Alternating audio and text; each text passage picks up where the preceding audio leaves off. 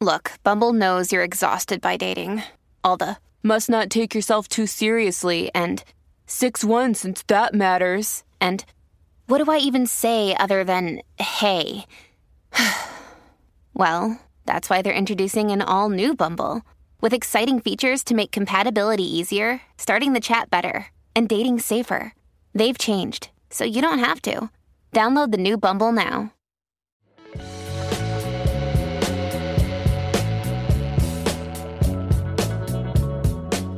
Hello, welcome to another episode of Ohio Mysteries Backroads. In this podcast, we explore some of the little-known legends, stories, places, and rumors about the great Buckeye State. We're your hosts, Mike and Dan. So hide the keys, lock the doors, and turn down the lights. The next episode is about to begin. Welcome to another edition of Ohio Mysteries Backroads. Tonight, we're excited to welcome our special guest. We have Katie and Liz from the podcast Murder Road. Katie and Liz, welcome. Thank you so much. Hi. Yeah, thanks for having us. Thanks for being here. For those who don't know, the Murder Road podcast is a fantastic podcast, and it tells the gripping and compelling story. And I'm going to ask uh, Katie and Liz, can you talk a little bit about the story and how you got involved in creating this podcast? Yeah, do you want to take um, you want to take the creation part, Liz? Because you were really kind of the catalyst for it. Yeah, kind of. Okay, well, so at some point I realized that we were all listening to um, true crime podcasts, and we got to talking one night, and Misty said she grew up in Lorain, or near Lorain, and she said that there were so many weird stories there. And I said, oh, I got some doozies too. And, you know, we just got to talking, and Missy told her stories about what all happened where she grew up. And then I told the stories about what all happened where I grew up. And both the girls were just sitting there with their mouths open. Uh, we got kind of excited, like, why is this unsolved? Why is all of these unsolved? What, what is, what is going on here? And so it, it piqued our interest, and then we realized that nobody talks about this. Yeah, and so for, in case anybody doesn't know what what Liz is talking about and what what what these are what these unsolved refers to is in um, nineteen ninety-three and nineteen ninety-four. In that one year span, there were four murders, and all four victims were found along this in the same stretch of woods. Basically, they were all within a half mile of each other within one year, all still unsolved to this day, and on a very secluded piece of state park property. Yes, and it's very remote, very secluded, and it's it's just wild that first off there were so, there were so many found in such proximity and in such a short time span, and also that all four still remain unsolved thirty years later. Mm-hmm. Yep. And Katie is from the area as well, and she just she didn't even know that these happened. Yeah, I knew about some of them. I knew, I, I knew about. I think Sarah we knew Bame, about Kathy. I remember. Yeah, I knew about Kathy and Sarah because I remember when um, Sarah's Sarah Bame's remains were identified.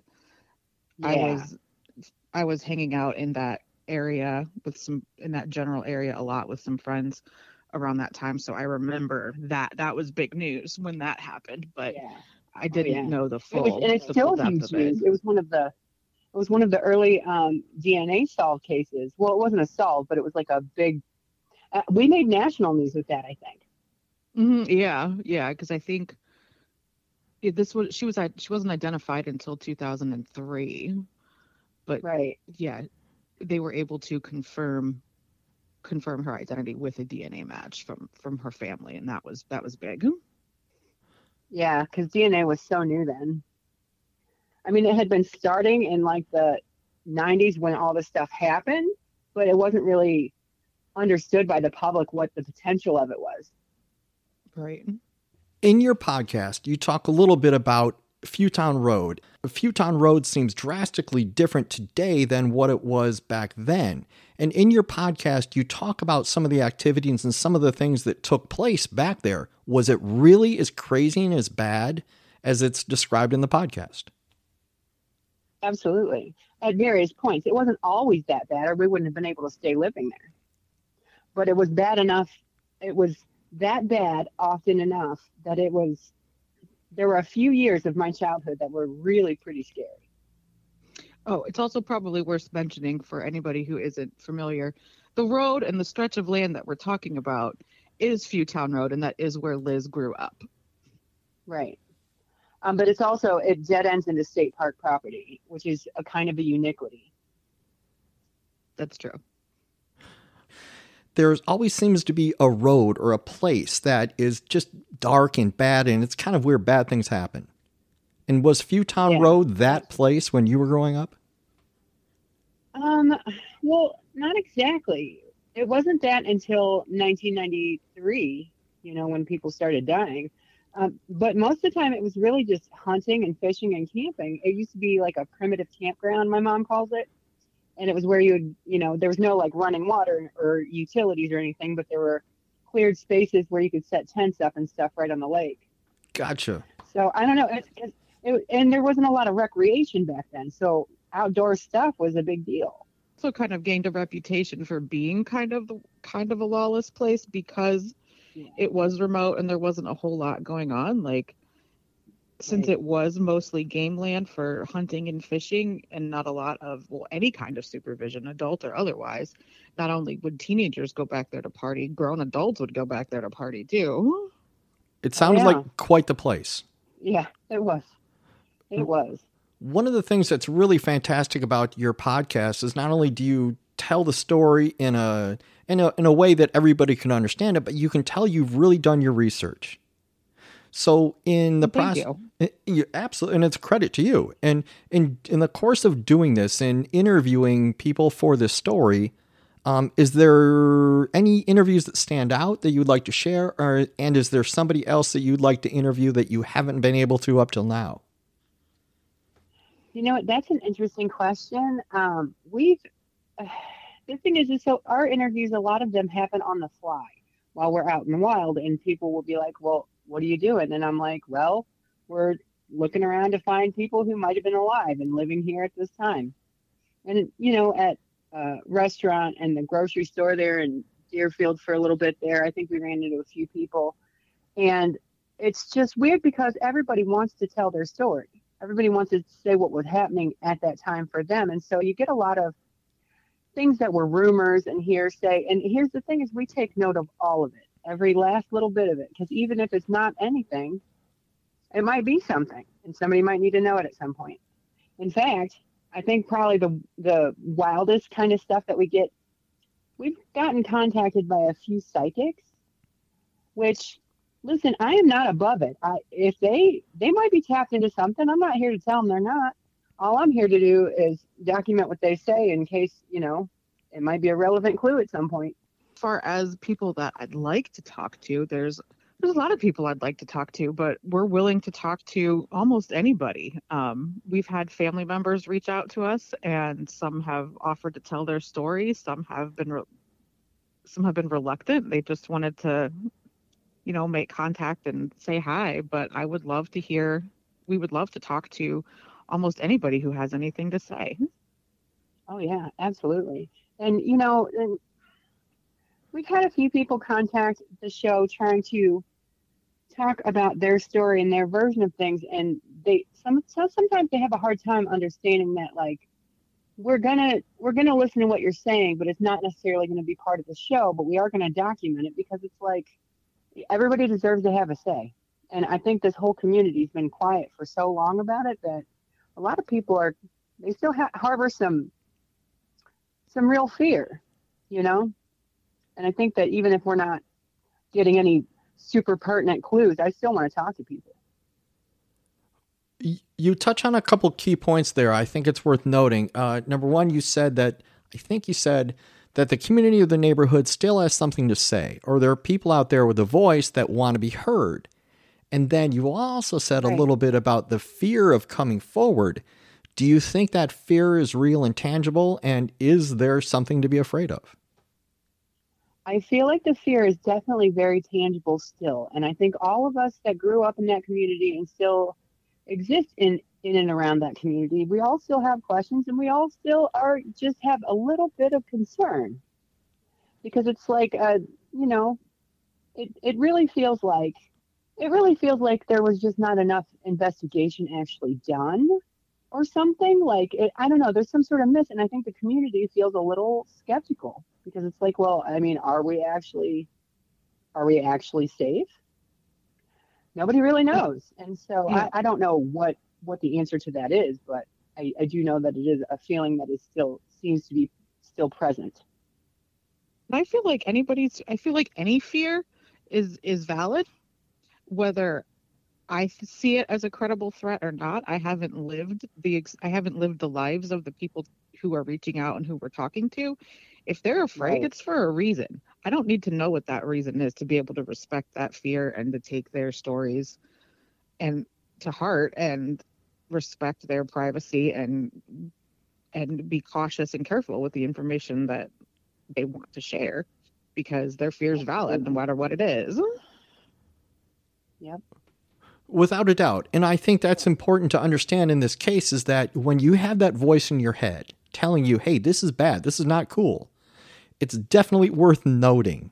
And that little voice is telling you that for a reason, that there's some tangible fear, that there's something to be aware of. And I think that's important to recognize because whoever did this probably preyed on the vulnerabilities of two young girls. Two young, yeah. two young girls and one young woman and one young man. Absolutely. Yeah, there's yeah. the humanity aspect of the story and that the tragedy just doesn't end. No. For their families, that's still very real. Right. Did you have any contact with their families? Yes. Some of them, yeah. We, we've talked to a few family members. Yeah, we we we did speak with um, Lisa Waters' stepmom, I think. Mm-hmm. I, th- I think yep. that's what she was going. Yeah, that's that's that's who she was. Um, I think we also uh, got a couple of messages from one of her kids or both of her kids or two of her kids. I can't remember. I think yeah, it was, it was a, it was a friend. Right? It was it was a friend of her daughter. A friend of her daughter's reached yeah, out to us. There it is. That's who we heard from. Um, but we do we hear from people that are members of the families that are involved. It's just really hard because it's like I don't want to rip any old wounds open. I really don't. Right. We're not. Yeah. I, it's not our place to like hound family members like a paparazzi or something like that. It's. I would love to talk to more family members, but I'm not going to, we're not going to reach out and make contact and ask them to relive this. Right. If, again, if there, if there's a family member or a friend of any of the, the four, excuse me, the four people we are kind of investigating, then I'd love to hear what you have to say, but I'm not going to, I'm not going to hound.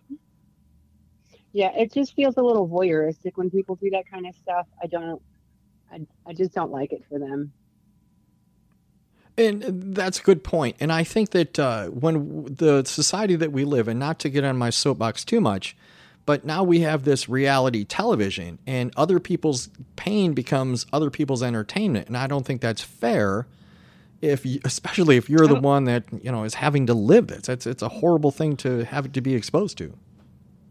Yeah, I right? agree completely. And I think in the I think that notion a lot of times can get lost in the true in, in true crime community, whether it's podcasting or T V shows, that it, these aren't characters and stories, they're real people with real stories, and it's right. easy to lose it's easy to lose sight of that.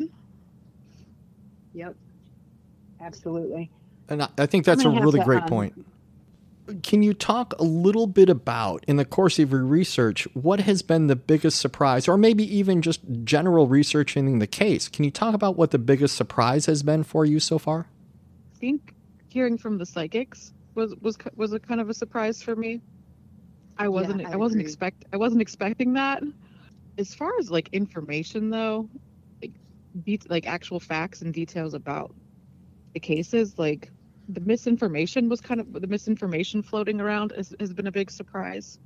I wasn't I agree. expecting a lot of that. You know what's weird about the misinformation though is doesn't it seem like everybody that we've talked to that is absolutely sure that they know what happened, it was all hearsay every time, but they were absolutely convinced that that's what happened. Like as right. if it had been right. a publicly solved case or something. They just assumed that that thing, that rumor that they had heard was what actually happened. Right. And I was surprised to see a lot of the different fact, like different facts and different papers and different articles and different sources. It, there was a yeah. lot of big, a lot of miscommunication, including the fact that Andy Hussey's real name is Anthony. Right. Yeah. Like it had been written and recorded as Andrew for so long. Everyone just kind of accepted that it was Andrew, but no, his name was Anthony. When we look at some of the kind of the conjecture and the rumors around this story, uh, are there any that stand out to you? And I'll give you an example. So I've been to Fewtown Road eight times now, just filming and just kind of getting a sense of the place. I went to the Circle Restaurant in Deerfield. And for those who don't know, Deerfield's a relatively small town. The township itself, obviously, is much bigger. But the town of, of Deerfield is nothing more than really a, a traffic circle. And on that circle is a restaurant called the Circle Restaurant. And speaking with one of the waitresses there about this case, she mentioned she knew about it. And she was roughly that age range where she was probably living through it. But one of the things that she said that kind of stuck, stuck out to me was she said when they would go back there, and this is weird, in even numbers, they would be safe. Nothing would happen. But if they went there in odd numbers, there was always trouble to be had. I'm just curious, have you ever heard that story or any stories like it?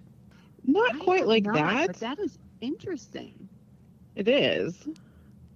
It's very interesting. I've heard a lot about Bigfoot and like hitmen and all and kinds the, of. The, the witch's house.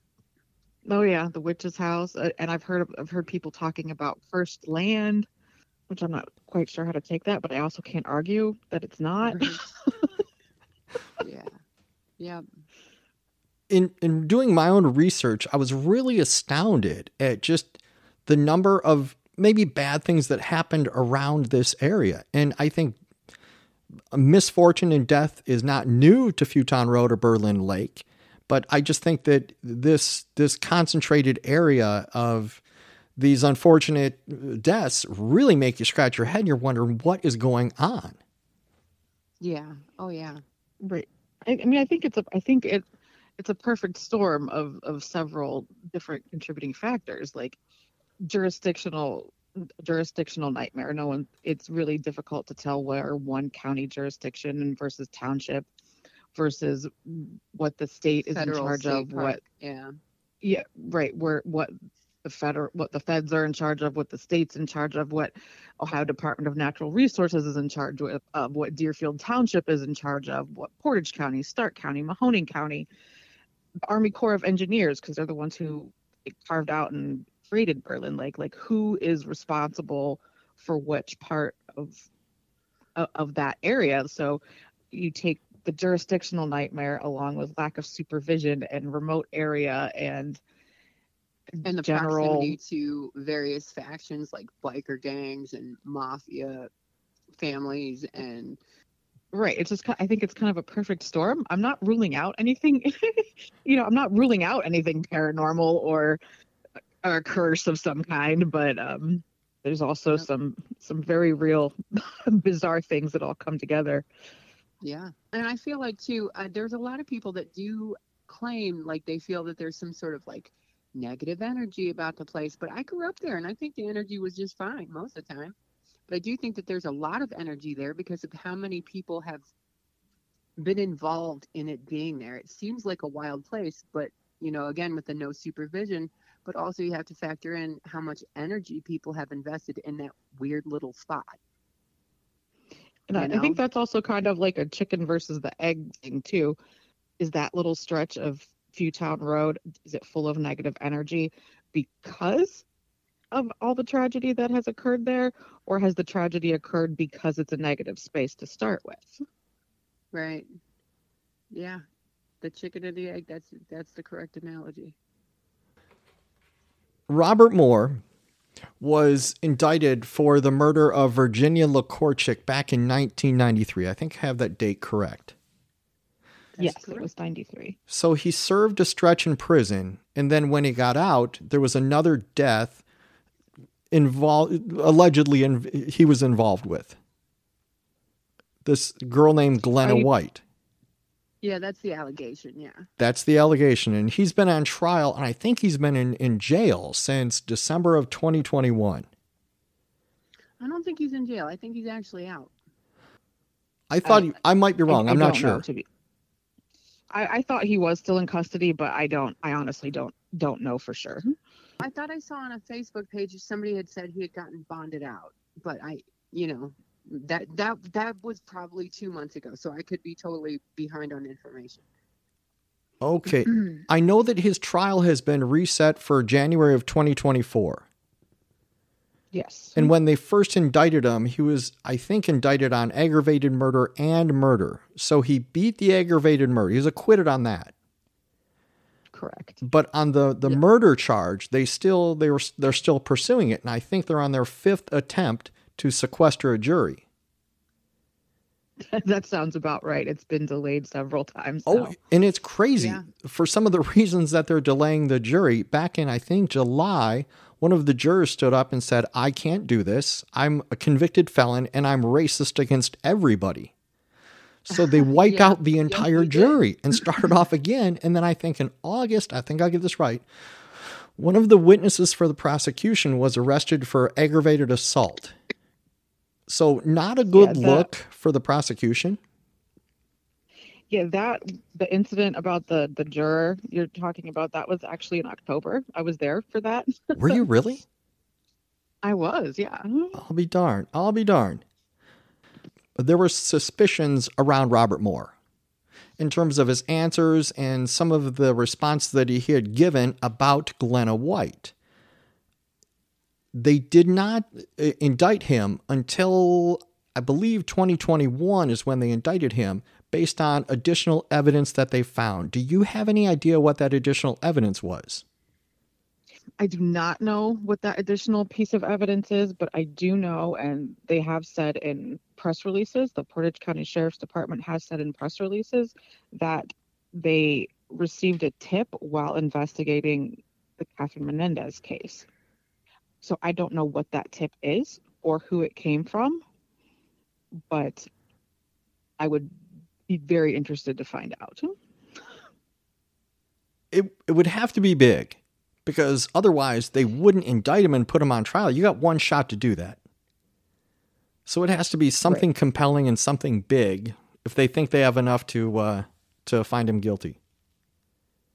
And there was enough for, I know they pulled a, a, I know it was a secret indictment, so that grand jury was sealed. So whatever it was, was enough for a grand jury to think there was enough evidence. But I, I honestly, I don't know what that is. I know the tip came from Portage County Sheriff.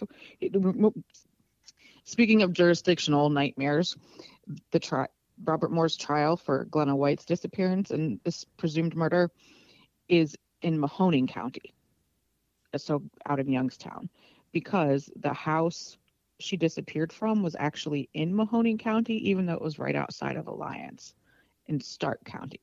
But the tip came from Portage County. So Portage County was investigating Catherine Menendez's murder and got wind of some information that led to that. And then when they when Stark County found out where she disappeared from, Mahoning County got the case. And then they all were they all worked it together somehow to Finally, secure an indictment. They couldn't have done all that in the nineties. Right? And I think you allude to that in your podcast. And I think you make mention of that during the time in the jurisdictional boundaries were very difficult. And it, it certainly probably uh, added complications to this case. And you made mention of all this information being forced to be fed to the F B I, but yet the F B I wasn't uh, required to share the information back the other way. That's correct. Um, obviously, the F B I does not doesn't get involved in everything. It has to be a, they, the F B I got involved when Sarah Bame disappeared because that was across state lines, and they were working. They considered it a kidnapping, which falls under F B I territory. But in the podcast, that comment was specifically referred to organized crime. Local local jurisdictions didn't have didn't have the resources, because nobody talked to each other the way they do now. This is before the internet, before before CODIS, before um, before the violent crime. I think it's, what is it called? V I C A P. It was before yeah. all that. And they didn't, they couldn't talk to each other, or they didn't talk to each other. And so everybody had like one piece of the whole puzzle, and the only people who had like probably the whole the whole picture was the F B I, and they didn't they didn't share back. So local jurisdictions were really kind of, their hands were kind of tied with what they could actually do. That was specifically referring to the organized crime aspect of it. Okay, and I, that, that's an important distinction to make. And I think that now here we have the hindsight of thirty years, right? We're we're not in the fishbowl. But when you're right in it at the time, you don't get to see these cracks in terms of overlapping jurisdiction until it's well after the fact. And it's kind of a shame that this happened, and it probably contributed to not solving this case before now. Yeah, that certainly was a part of it. It was, it was also, that was also the norm back then, though. They wouldn't, I don't know if anybody would have been able to see it as a as a crack. I'm sure some people did, but it, that was the norm. That was just how it was done. We have the benefit of, like I said, databases and connectivity that didn't exist in the early nineties. And so you'd have to be really forward thinking to be able to think this isn't ideal, because it was the norm. We also have to consider that Sarah Bame wasn't even identified for, what, like a decade, you yeah. know? So we didn't know that there was an out-of-state tie there. So, I mean, a lot of this stuff, it's like, what can you do forensically after ten years and now after thirty years? So a lot of that stuff is just lost. It's lost to time. In looking back and doing this research, do you think police corruption played a part in any of this? Or police incompetence might be a better way to phrase it? I don't know. I really don't. I feel like um, I'm going to cut the Portage County Sheriff's Department a lot of slack here and say that I think that they were some very small town cops who, you know, I think the most exciting thing that might have happened here was like somebody doing a cop chase through town from Youngstown or something. Like, you know what I mean? I, there, it was like, there just wasn't a whole lot of stuff that they needed to be prepared for in that sense. So a lot of them probably weren't, you know, mentally. And, and I, I don't know, I really can't venture a guess, because forensics and policing have changed so much since then. I don't yeah. know. It could be incompetence. Qu- it could be negligence. It could be corruption. I don't know. I don't know, but I do know that there were some balls that were dropped. Yeah, I, I would agree with that. I don't know if I'd be prepared to, to to say it was corruption either, but I do know that, forgive me for being crass, but the lack of the there was a definite lack of give a shit. Yeah. When it when it came yeah. to Kathy, when it when it came to Kathy and, and, and Sarah, I think the, the, the level of give a crap was a lot higher when um, Andy Hussey and Lisa Waters were killed, because Andy Andy Hussey was the son of a Portage County Sheriff's officer. Mm-hmm.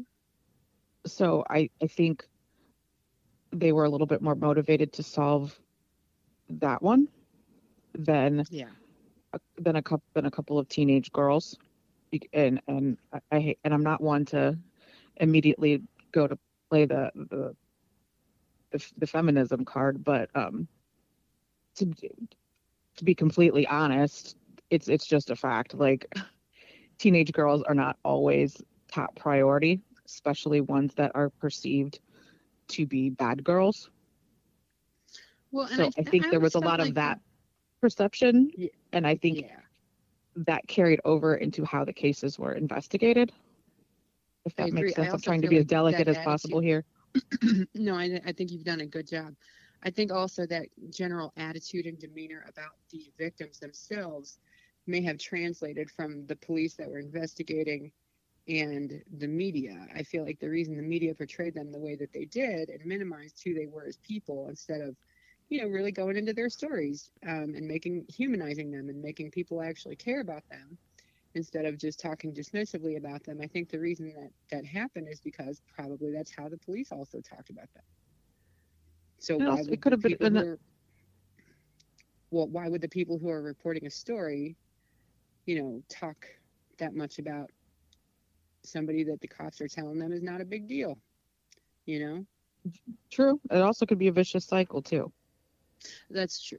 That's true.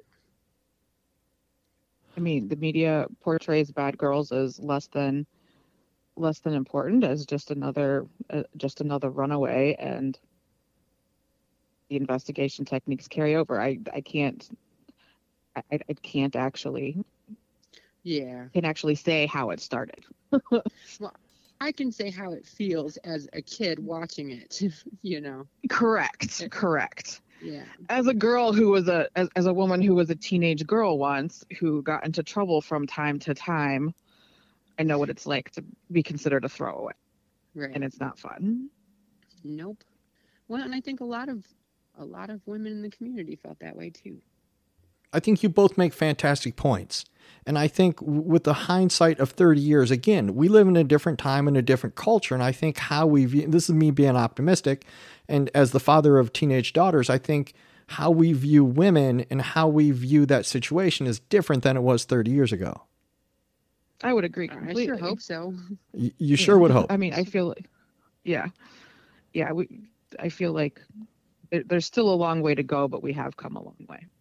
Absolutely. And you talk a little bit about it in the podcast, and it was an important issue. I wanted to bring it up and kind of get your get your feedback on it. But it seemed, especially early on, the press was quick to label, especially Catherine. It seemed like once she had that runaway tag, to your point, it devalued the story a little bit.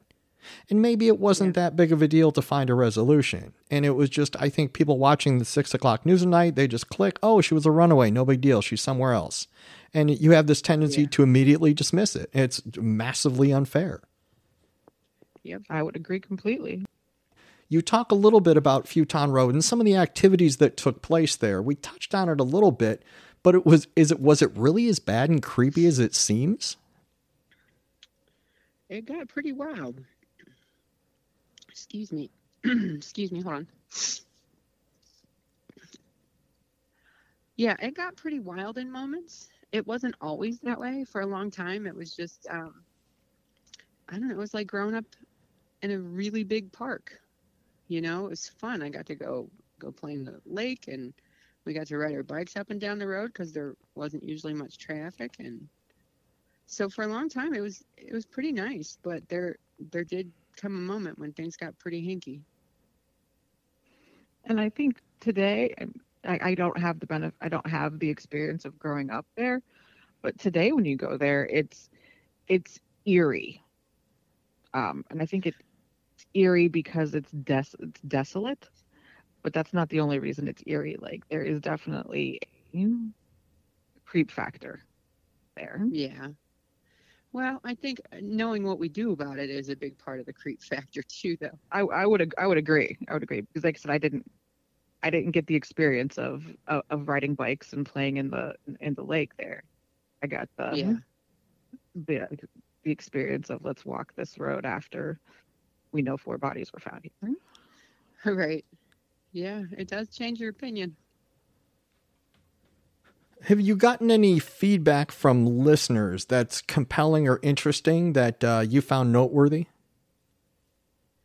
Um, we've gotten, yeah. like we haven't, we haven't gotten a whole lot of feedback. Um, in fact, I wish we got a little more, but um, the feedback we have gotten, a lot of it's been really positive and really encouraging. That's nice because, you know, we're not experts at this. We just, we just saw something that maybe people should be talking about, you know? Yeah, I've gotten some cool, some, some cool feedback from people who would like point to um, like different fishing forums where people mm-hmm. are talk, people talk about the lake and the, the weird, the quote witch's house. And yeah. Yeah. I thought that was, I thought that was cool feedback. Like, hey, check this out. It might help. And it's a bunch of fishermen talking about the lake and that one particular point. Well, it's certainly an interesting and compelling case, and it really draws you in. And it seems like one of those things where you just start researching and just it, just taking in as much information as you can. Yeah, there's definitely so many rabbit holes to fall down. Like, yeah, we have, we, yeah, there's so, there's so much that we have researched that hasn't even made it to an episode of our show yet. It's coming, though. Don't worry. Well, and there's stuff that we've researched that went nowhere that wasn't even worth noting, really. You know? That's true. That's true. There's a, we, like Liz was saying earlier, we look into everything. Everything people say we'll look into, and it doesn't always go anywhere. And I think that's one of the reasons we're slow to release episodes, is because it's almost a real-time investigation. Like, yeah, we put a lot of time into it, and not everything makes the not everything makes the show. If you go on YouTube today, and I forgot the, the young lady's name, but I think she's a reporter from Pittsburgh, and they show her flipping through the files at the Portage County Sheriff's Department. And I'm thinking, well, wait a minute. Well, what's any different between me or you or her? If they're showing her the information, why aren't they showing, making it available to just anybody? That was, I know, I know the, I know the video you're talking about. That was in twenty eighteen, I think. I think so. That was, um, there's a different detective on the case now. Um, got it, got it, got it. Understood, understood.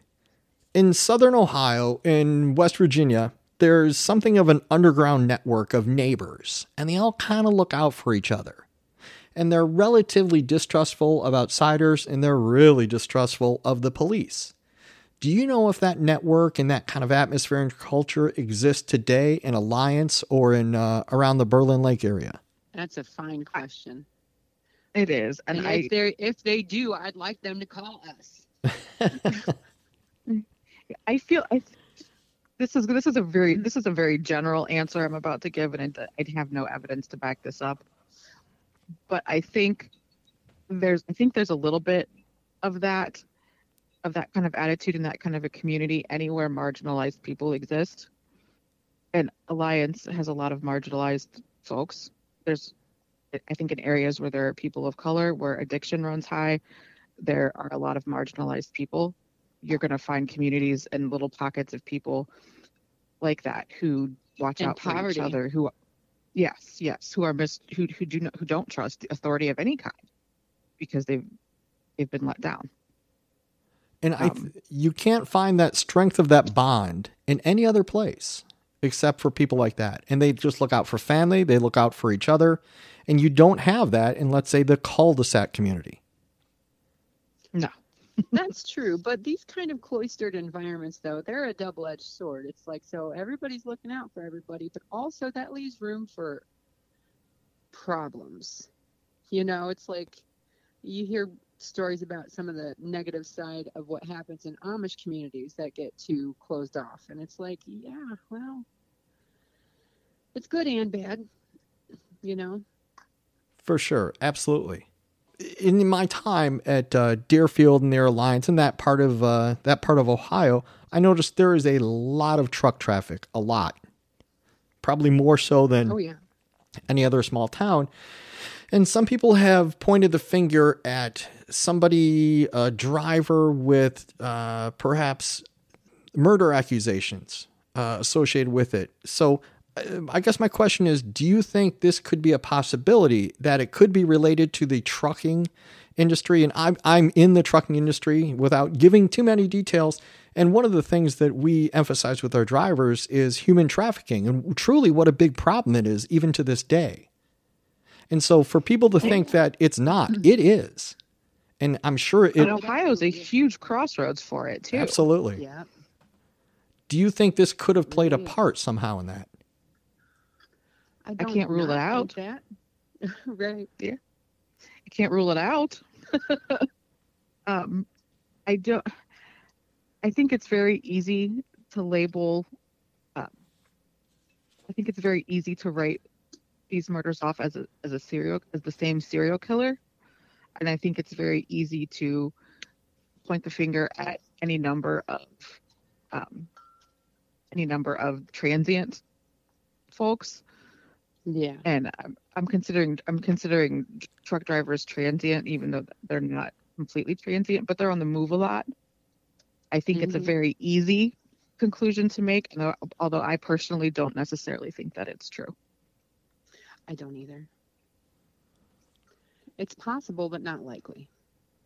Well, yeah, I would agree. the person responsible for any, any for these deaths could have any number of jobs, including Turner. But no, right. I don't think I, I don't think that it's any more likely that they are involved in transportation for a career than they are anything else.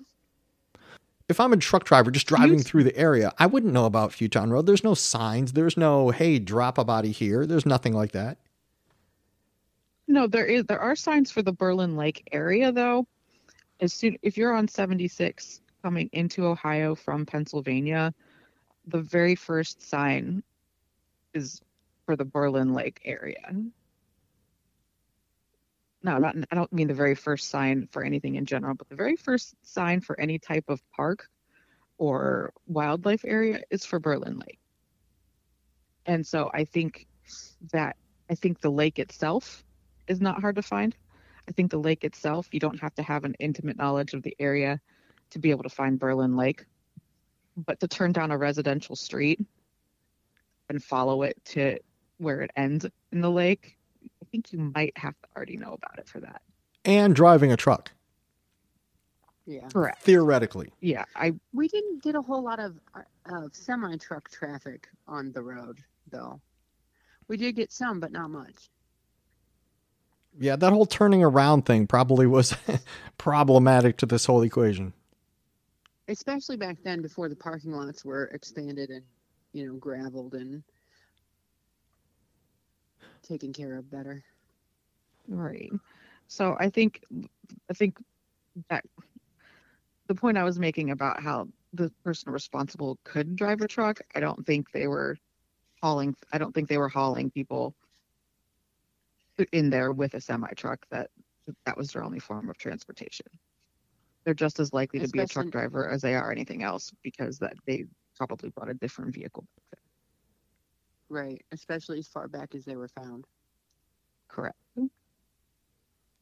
When we talked a little bit earlier about some of the rumors and the stories, one of the rumors that I'd heard, and you probably have exposure to this way more just from your contacts and from having kind of lived through this, was that there were bad things going on, including there might be other people buried there. And I'm just curious if you'd heard that and if uh, you lend any credence to that. It wouldn't shock me at all.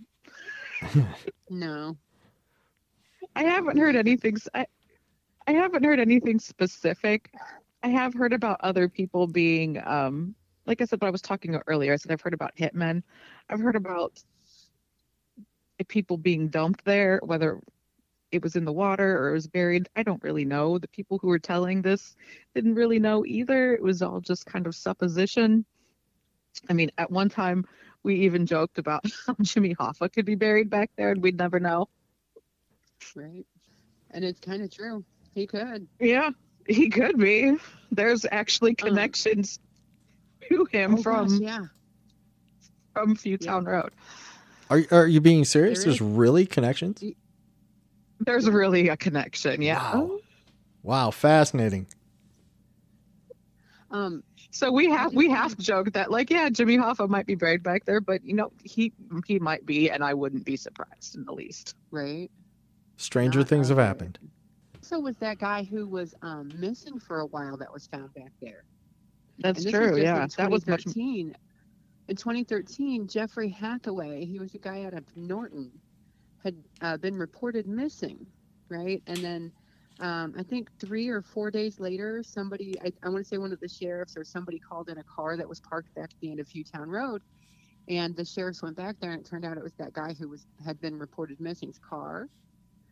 And um, they spent a while looking for him, and then they found him. Allegedly, he had died sitting behind a tree, and I, I don't remember what all the details about that were. I want to say that they had ruled it a suicide, but I, I yeah I think they ruled it a suicide, but he, he had also they found him not far from the parking lot where his car was or something. I don't remember all the details either.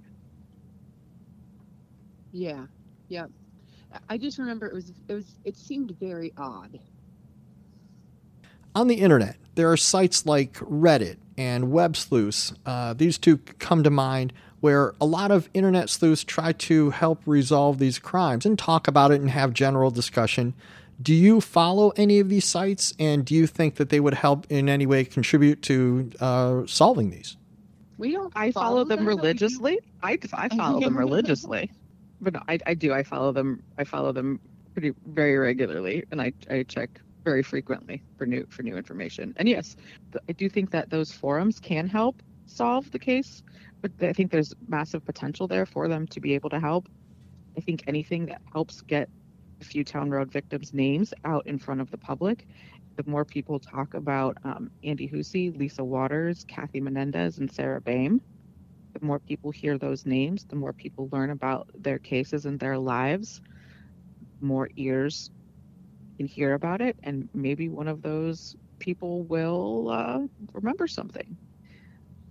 Uh, maybe an old girlfriend or um, an old boyfriend of somebody, or somebody who moved away and goes, holy crap, that's not solved yet. Yeah. And uh, th- then reaches out. And all it takes is the right person to hear it, for the right person to remember and reach out. And the more people talk about it. So any kind of forum, any kind of discussion, show, podcast, video, YouTube video, T V show, anything that can help just help get the word out. Yeah. Um, I, well, I think, I it, think any of that can help. And I, I think that's important to understand too, is, is keeping this out and keeping this story uh, alive and having this still in front of people, because you're right. I think it's human nature to talk. I think it's a matter of time before somehow the story it gets cracked and it'll get solved. And I'm just curious, what do you think it will take to solve this case? Deathbed confession. Which one? Any of them, all of them. What did, what did you just say, Liz? Deathbed confession, especially with Sarah and Kathy. Yeah, I think that I, I think it will take somebody coming forward. I think it'll be one person. I think that's all it takes, is one person to say something. And I think that's what it'll take. Um, I don't at this point. I don't know what it'll take to solve Andy and Lisa's murders. I feel like since he was the son of a sheriff, they probably had every motivation and every resource available to solve it. And it, and if it hasn't been, I, I don't know I don't know what else it would take. I think it's all also almost universally agreed by anybody who's heard these stories that Andy and Lisa and Kathy and Sarah are completely separate incidents. It's like Sarah and Kathy could be connected in some way just because of how they were found and the state they were found in and the way that they were killed, which is completely different than how Andy and Lisa were killed. Correct. You know? And you could, there's, it's even possible that Sarah and Kathy were not killed by the same person too. I, I, I would think, agree.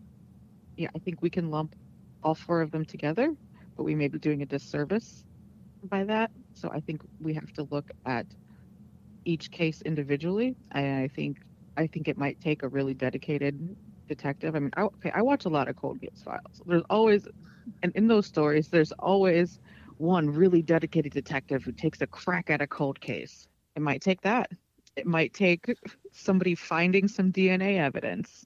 Right. Well, that's how Sarah got found. That's how she got her knife back, is some detective in Beaver P A Department was like, I wonder if I should look in areas around here for people who were found. Mm-hmm. See if they match any of our missing persons descriptions, you know? Mm-hmm. And she did that, and, and she landed it, because that's actually how she got found. Yep. It, it's it's an interesting case, and you're absolutely correct. It just seems like it goes on forever and ever. You can jump down rabbit hole after rabbit hole and come up with something different every time. Indeed. What do you th- What do you think it would take? What do you think it would take yeah. to solve the cases? Point blank, I think law enforcement probably has a solid clue who did it. They just probably don't let, they lack the evidence at this point, and they're afraid to blow it up. Again, that's just my reckless conjecture. That's it. Mm-hmm. No, I like I, that phrase, reckless conjecture. That's it. That's, I think that's pretty much all I have for you. Do you guys have anything else you want to touch base? Not really. I just appreciate talking to you, and appreciate you being interested, because that's the whole point, is we just want to keep eyes on this, this situation. Thank you so much for having us and taking the time to talk to us and go over some of these details and help bring light to light, light to the dark spots of Fewtown Road. Yeah, for sure. And you guys, I'm sincere when I tell you that podcast is cool. You guys are doing a great job. Keep it up. That is so cool. I really appreciate your times. It was fantastic to uh, speak with you. Keep up the great work. All right. Sounds good. Thank you so much. Wonderful. All right. I really appreciate your time. Thank you so much. Oh, no problem. Thank you too. If you enjoyed this podcast and want to hear more like it, head over to ohio mysteries dot com. With over five hundred podcasts to choose from, there's sure to be one that's going to keep you captivated. I'm Dan, and I can be found at YouTube at North Coast History and Haunts. My partner Mike can be found at Facebook at Too Late for Autographs. Thanks for listening.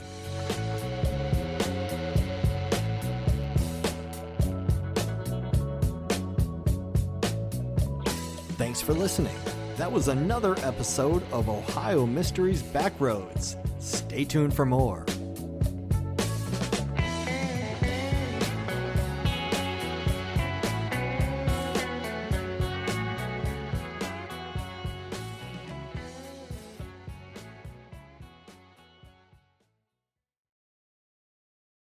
Hey, Drew Scott here, and I'm Jonathan Scott, reminding you that life's better with a home policy from American Family Insurance. They can help you get just the right protection at just the right price and help you save when you bundle home and auto. Kind of like Goldilocks and the Three Bears. It'll be just right for you. We love a custom build. American Family Insurance. Insure carefully. Dream fearlessly. Get a quote and find an agent at am fam dot com. Products not available in every state. Visit am fam dot com to learn how discounts may apply to you. American Family Mutual Insurance Company, S I and its operating company, six thousand American Parkway, Madison, Wisconsin.